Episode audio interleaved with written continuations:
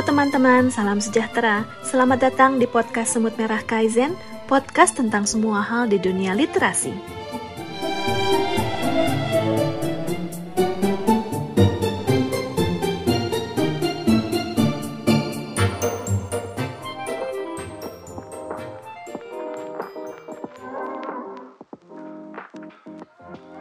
Halo gula-gula, ngomongin tentang liburan nih. Aku yakin kita semua punya pengertian yang berbeda-beda ya. Bagiku, liburan itu baru kerasa ketika kita punya jadwal. Pas masih sekolah, pas ad- masih ada kalender akademik nih. Liburan tuh momen yang dinanti-nanti. Untuk akhirnya bisa bangun siang tanpa memikirkan telat masuk sekolah dan segudang pekerjaan rumah. Gula-gula mungkin ada yang liburan dengan kumpul keluarga, menghabiskan berhari-hari tidur pagi, menonton film sampai larut malam, mencari inspirasi menulis mungkin, dan lainnya. Nah, di minggu keempat bulan Juni ini, kita mengakhiri tema liburan dengan wawancara singkat bersama tamu spesial kita. Kali ini bersama aku, Ananta, dan Gabriela Fernandez. Mbak Gaby, bisa tolong memperkenalkan diri? Oke, halo Nanta. Halo. Aku Gabriela Fernandez. Um, aku adalah seorang musisi dan visual artist. Uh, asalku dari Nusa Tenggara Timur, tapi saat ini aku sedang berkarya di Yogyakarta. Oke, itu dulu kali ya.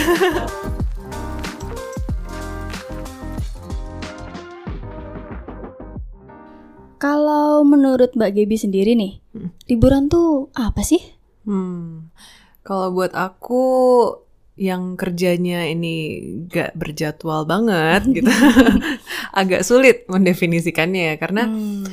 eh, apa ya kita benar-benar harus pintar-pintar menata waktu kita sendiri beda ya ketika aku kerja di kantor misalnya atau Hmm. mungkin aku masih punya jadwal tetap kayak waktu sekolah atau kuliah Mm-mm. dulu gitu ini benar-benar aku sendiri yang menentukan oke tanggal sekian sampai sekian aku pengen benar-benar aku butuh istirahat gitu aku butuh waktu untuk diriku sendiri aku butuh untuk eh, waktu yang tidak menyentuh pekerjaanku gitu Hmm. mungkin dalam jangka waktu sekian gitu bisa beberapa hari bisa seminggu bisa lebih mungkin dan itu sih yang mungkin aku sebut liburan gitu Hmm.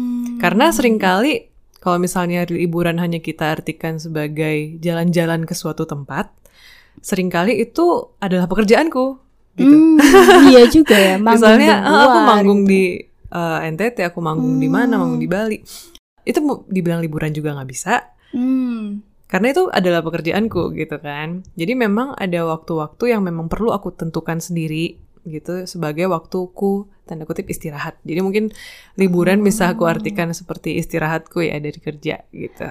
Oh, iya juga ya. Mm-mm.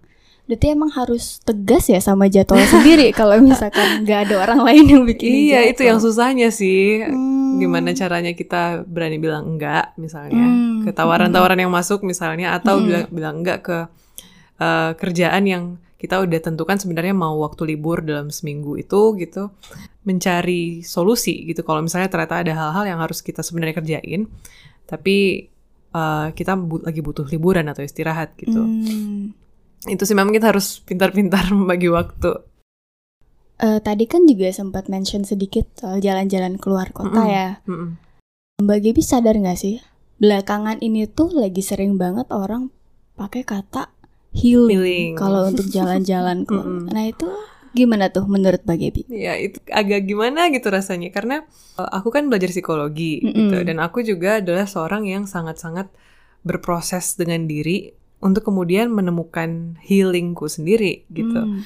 Nah healing yang aku maksud di sini bukan healing jalan-jalan atau travel karena makna healing itu sendiri tuh sangat-sangat luas sekali dan tidak terbatas pada um, yang selama ini para netizen sebutkan gitu kan. Dan aku agak kesel karena kesannya jadi healing itu sesuatu yang sepele gitu Hmm. healing itu kesannya jadi sesuatu yang yaudah tinggal beli tiket terus berangkat ke mana OTD gitu selfie selfie ala Instagram gitu kan terus udah ter captionnya healing ke Bali healing ke mana gitu kan Vitamin C ya. ah, yang aduh bete banget karena itu jadi seakan-akan mengkerdilkan usahaku atau Hmm. mungkin para teman-teman yang lain yang sedang going through something teman-teman itu banyak yang masih dalam proses healing Mm-mm. healing dalam artian secara psikologis nih.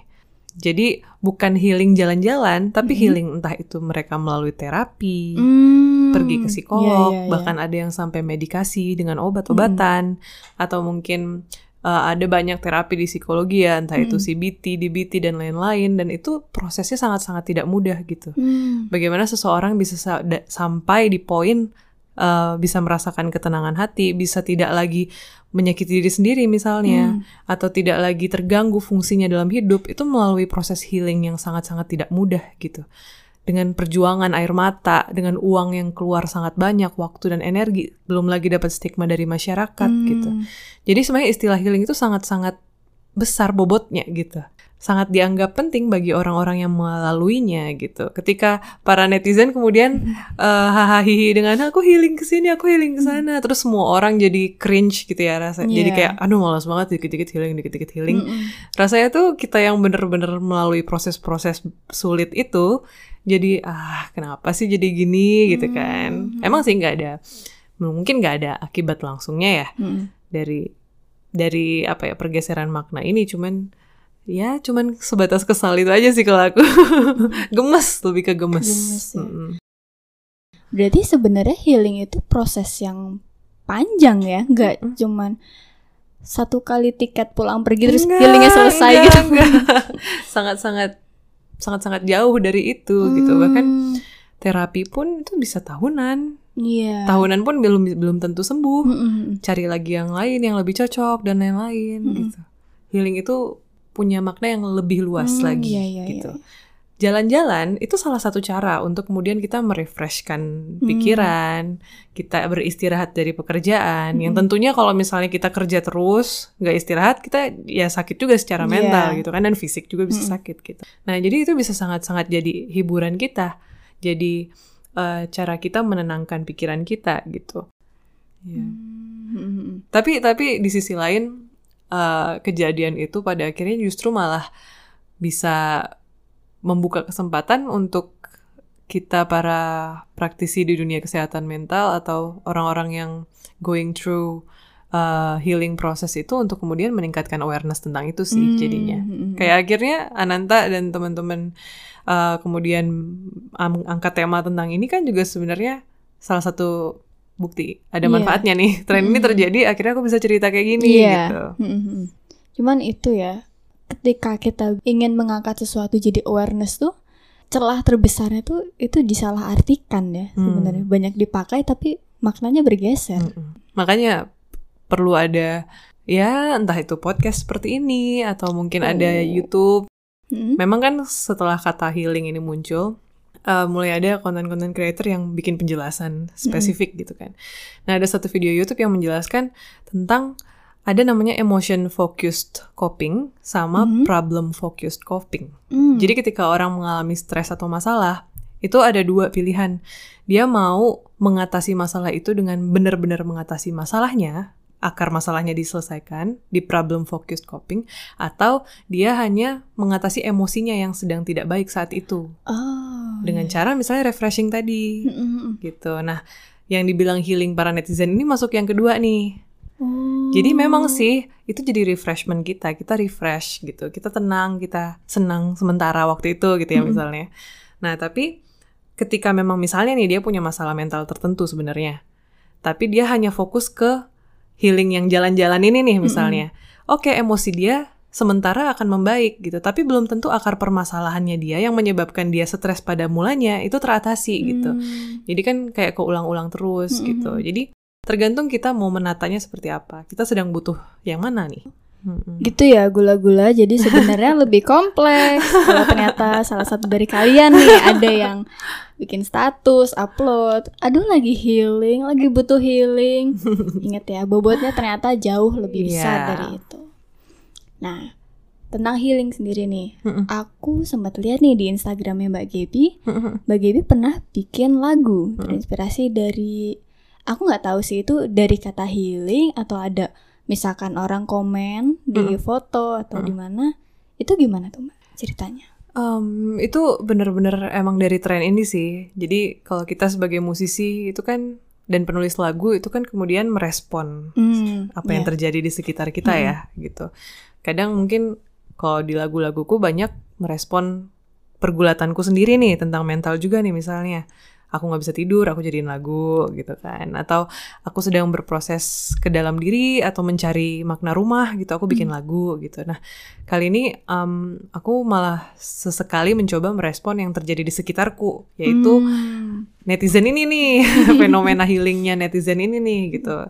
Nah aku dari sudut pandang orang yang sedang mengalami proses healing juga secara psikologis itu kan agak kesel, agak gemas ya, gemas. Mungkin kata yang tepat gemas, gemas. Jadi aku bikin sebuah surat terhadap para netizen gitu Oh. dalam bentuk lagu gitu. Jadi kayak aduh tiba-tiba aku pengen nih nulis tentang ini, aku ngambil gitar, terus aku coba bikin kata-katanya. Jadi for the people in the internet, please stop telling healing this and healing that. Dan seterusnya gitu. Kayak teman-teman healing tuh bukan cuman ini loh gitu-gitu. Hmm. awalnya sih cuma mau bikin lagu singkat aja iseng-iseng buat di reels gitu kan. Ternyata yang merespon cukup banyak gitu. Ada yang Mm-mm. komen-komen juga gitu. Dan justru dari komennya itu aku lanjutkan lagi juga. Jadi uh, baris-baris selanjutnya kayak Oh, gitu. Wow. jadi uh, apa ya karyanya melibatkan penonton, melibatkan orang-orang lain juga gitu. Dan mungkin lagu ini pada akhirnya bisa berkembang lagi. Jadi aku kayak pengen bikin refnya itu jadi kayak kata-kata encouragement gitu loh buat teman-teman yang Hmm. lagi ngalamin proses healing gitu. Mm-mm. Bahwa mereka tuh nggak sendiri, bahwa kalian itu adalah para soldier atau pejuang, Pejuang, lah, Ah, pejuang. para pejuang yang sangat kuat gitu. Hmm. Jadi itu sih mungkin arah lagunya. Nanti kalau udah dirilis aku kabarin ya. Oke, jangan lupa didengar ya teman-teman. Iya. Tapi berarti belum final ya lagunya, belum selesai. Belum. Aku tuh tipenya gitu soalnya kalau nulis lagu tuh nggak bener-bener langsung jadi selesai dalam Mhm. waktu satu dua hari gitu. Biasanya Mhm. aku endapkan dulu di benakku tuh Widih. di bagian belakang kepalaku Hmm. nggak ku akses dulu sementara waktu. Terus misalnya biasa tuh bakal muncul lagi ide-ide di waktu-waktu nggak terduga kayak misalnya aku lagi di motor atau Oh. aku lagi ngapain lagi scrolling gitu kan. Atau baca komen-komen debat para netizen juga.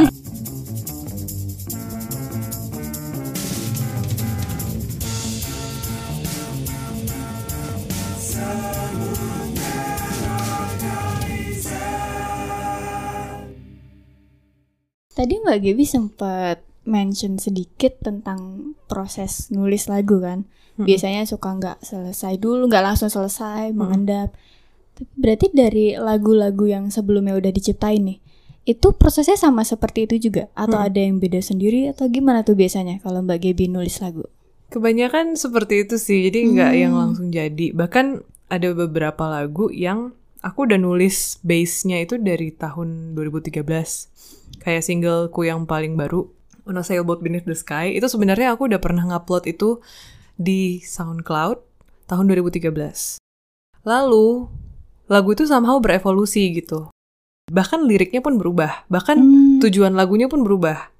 Jadi yang Hmm. awalnya aku bikin lagu itu tentang bucin, romansa bucin. Waktu itu aku Hmm. kayak berimajinasi, aduh aku sama pacar gue pengen berlayar, terus ya udah cuman berdua aja di perahu itu nggak ada orang lain gitu Hmm. kan. Nah terus aku biarkan dulu lagu itu karena waktu itu memang aku belum uh, kebayang akan dibawa ke mana lagunya Mm-mm.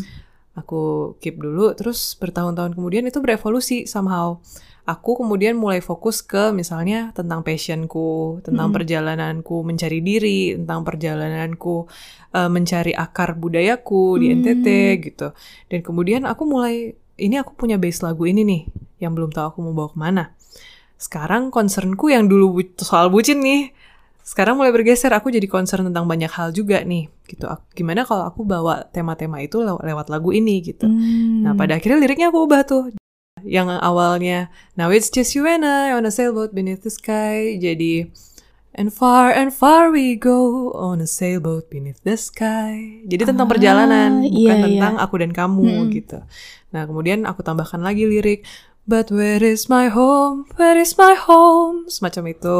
Jadi kayak em, maknanya berkembang. Lagu itu bertumbuh bersama aku gitu. Hmm. wow. Gitu. Jadi yang akhirnya dirilis tahun 2020 2021 apa 2022 ya? Kayaknya 2021 deh. Itu akhirnya versi yang emang udah bicara tentang perjalanan itu tadi. Perjalanan ke Hmm. dalam diri.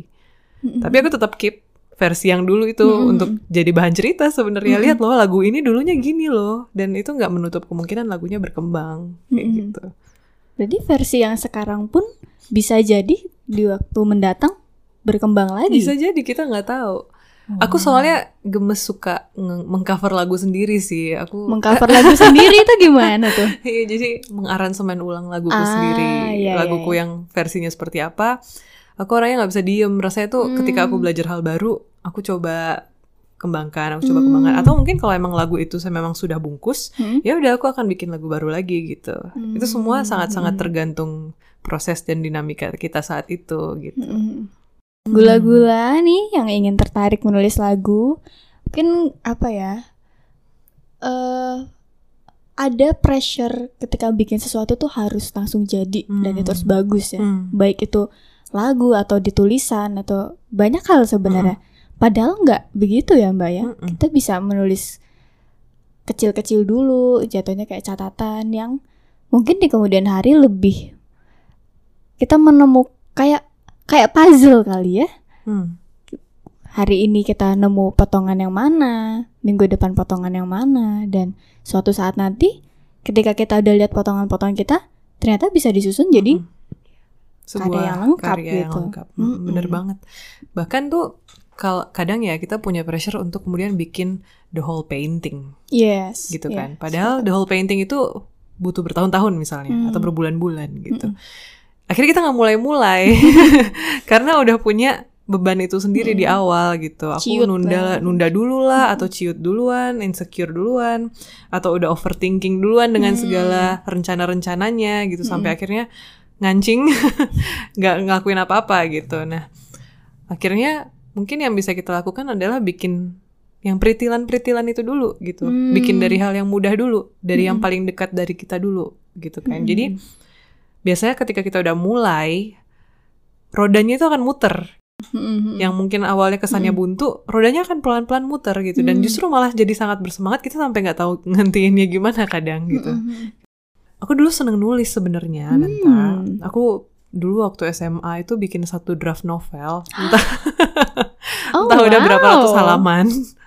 Tapi aku waktu itu hilang filenya semua. Jadi Aduh, sakit. Hmm. jadi eh, memang arahku diarahkan ke arah yang lain gitu Hmm. kan. Aku masuk psikologi, terus Hmm. belajar, terus malah ke musik, bikin Hmm. lagu gitu. Tapi aku ingat dulu pernah belajar tentang tulisan itu Hmm. eh, bahwa draft pertama kita itu memang biasanya tuh ya elek Iya. gitu. Ya udah emang elek nggak apa-apa gitu. Kadang ketika aku uh, ingat-ingat lagi apa yang aku tulis waktu itu, ih kok gitu banget sih, ih, ih, ih nggak banget gitu-gitu misalnya kan. Tapi menurut aku nggak masalah gitu karena itu juga salah satu proses dari kita mencoba memulai kan. Mm-mm. Hmm, Jadi uh, teman-teman mungkin udah sepanang duluan sama sesuatu yang besar atau pressure harus bikin sesuatu yang bagus dari awal, ya jangan gitu nanti kita nggak Gak mulai-mulai gitu. Iya. Toh lagu-laguku juga sebenarnya selama ini ya seperti itu. Jadi mulai dari draft dulu, dari demo dulu yang sebenarnya kualitasnya sangat-sangat aduh, masih fals lah gitarnya atau masih suaraku masih flat banget, Hmm. ada musisi pengiringnya sama sekali gitu kan. Tapi ketika aku memberanikan diri misalnya lagu Sepeda Tuaku, Hmm. Aku juga waktu itu upload yang versi sederhana banget di SoundCloud gitu kan. Terus aku upload bener-bener itu gitarnya kayaknya masih fals, terus bener-bener chordnya sederhana banget, suaraku datar-datar aja. Nah tapi ternyata orang-orang tuh ada ada yang suka gitu. Hmm. Eh iya, kok beneran pada suka sih? Eh ini beneran gitu kan. Nah dari situ aku malah semangat tuh ngembangin lagi lagu itu sampai akhirnya jadi singleku yang bener-bener udah ada trompetnya, Widih. udah ada pemain bass kontrabasnya sampai bener-bener itu direkam di studio secara proper gitu-gitu dan itu butuh waktu gitu nggak Hmm. nggak langsung di awal gitu cuman ketika di awal itu terupload terus orang pada suka itu ternyata jadi bensin yang bikin aku semangat untuk melanjutkan Mm-mm. uh, lagu itu gitu jadi jangan takut untuk kemudian mencoba mempublish dulu yang kecil-kecil tuh gitu Karena siapa tahu justru setelah kita mempublikasikan itu dapat banyak dukungan yang lebih mendorong kita untuk menyelesaikannya. Mm-mm, dukungan atau insight malahan ah justru iya benar-benar. kayak lagu balik lagi ke lagu healing tadi Hmm? ketika aku upload versi yang baru awalnya ini bait satu, terus kemudian ada yang komen, uh, dia komennya healing's not healing is not a simple word. Hmm. Dan aku setuju banget sama kata-kata itu karena selama ini kan dengan trennya yang ada orang-orang jadi kayak menyepelekan atau kayak menjadikan itu kata yang sangat simple gitu padahal mm -hmm. sebenarnya sangat tidak simple mm -hmm. gitu. Nah, malah jadi baris untuk refnya coba akhirnya aku pakai wow. gitu. Aku bilang Jod, nah yang komen namanya Jody. Jod aku pakai buat ini ya baris refnya ya. Aku suka banget sepakat banget sama kata-katamu. Dan di situ idenya bertumbuh lagi, dia hmm. bertumbuh lagi, lanjut lagi hmm. gitu. Jadi senengnya itu sih proses tumbuhnya sebuah karya. Dia tumbuh, dia nggak benar-benar muncul gitu aja. Dia hmm. tumbuh berevolusi. Ketika menulis sendiri nih, Mbak Gaby ada referensi nggak sih misalkan nyari lirik enaknya gimana ya? Kebanyakan lagu-laguku itu kan personal. Mm -mm. Jadi bukan sesuatu yang puitis banget gitu. Mm. Uh, jadi mungkin tipenya lebih ke kayak ngomong, kayak lagi cerita, kayak lagi curhat gitu. Mm -mm. Mungkin ada sih beberapa diksi yang uh, cukup agak-agak mengarah ke puitis ya. Cuman eh, nggak uh, bener-bener aku ambil dari kamus atau buku puisi tertentu gitu. Aku lebih ke aku soalnya lebih mementingkan rasa sih. Kata itu benar-benar menggambarkan rasa yang aku ya, alami nggak ya? Itu benar-benar hmm. menggambarkan atau mewakili perasaanku saat itu nggak ya? Gitu. Kalau hmm. nggak, aku sih mendingan enggak gitu. Hmm. Aku nggak mau kemudian karena kata sebuah kata itu terlihat ekstravagant atau hmm. wow gitu, aku memasukkan itu tapi sebenarnya itu tidak menggambarkan perasaanku saat itu gitu. Hmm. Aku lebih memilih memilih sesuatu yang mungkin sederhana aja gitu. Yang jujur ya. Yang, iya, tapi dia hmm. jujur gitu. Dan hmm. itu benar-benar sejalan sama perasaanku hmm. gitu. Oh. Karena menurut aku itu sih karya itu menyampaikan pesan dan cerita hmm. gitu. Tidak hanya bagus-bagusan gitu. Hmm. Itu buat aku ya karena musikku sendiri itu lebih ke arah storytelling mm. instead of skill atau teknis gitu. Mm. Kan memang ada musisi yang emang fokusnya ke situ gitu yeah. dan itu memang nggak ada yang salah gitu mm. kan itu pilihan masing-masing. Hanya kalau di aku, aku lebih memilih untuk bagaimana dengan laguku aku bisa bercerita mm. gitu. Jadi nada gitar, chord gitar pun aku juga jujur skill gitarku tuh bukan yang bisa macem-macem segala macem yang banyak chord miring-miring gitu, tapi itu akhirnya jadi tools untuk kemudian menemani ceritaku. Cukup insightful ya sepertinya teman-teman. Semoga ya. Amin. Nah, kalau misalkan ada teman-teman yang ingin tahu lebih nih tentang Mbak Gebi, mereka bisa ngecek di mana nih? Bisa banget follow Instagramku di @gebiela G E B B I E L A atau kalau mau denger lagu-lagu fullku bisa ke Spotify, iTunes dan lain-lain udah ada semua. Uh. Ya walaupun masih ada sih banyak lagu yang masih tersimpan dan belum terpublish di digital platform gitu. Tapi mungkin lebih banyak juga di YouTube-nya. Hmm. Jadi di YouTube udah ada beberapa lagu-lagu yang belum terilis secara resmi tapi aku udah upload di sana atau dari live liveku, live mm -hmm. performku aku suka nakal sih bawain lagu-lagu yang belum aku rilis gitu ya. Udahlah bodo amat aku pengen bawain gitu. Jadi bisa ditonton di YouTube Gabriela Fernandez Music and Art. Oke Mbak Gibi, terima kasih. Terima kasih juga untuk teman-teman gula-gula yang sudah setia mendengarkan sampai akhir episode. Jangan lupa untuk cek podcast Semut Merah Kaizen minggu depan untuk episode terbaru.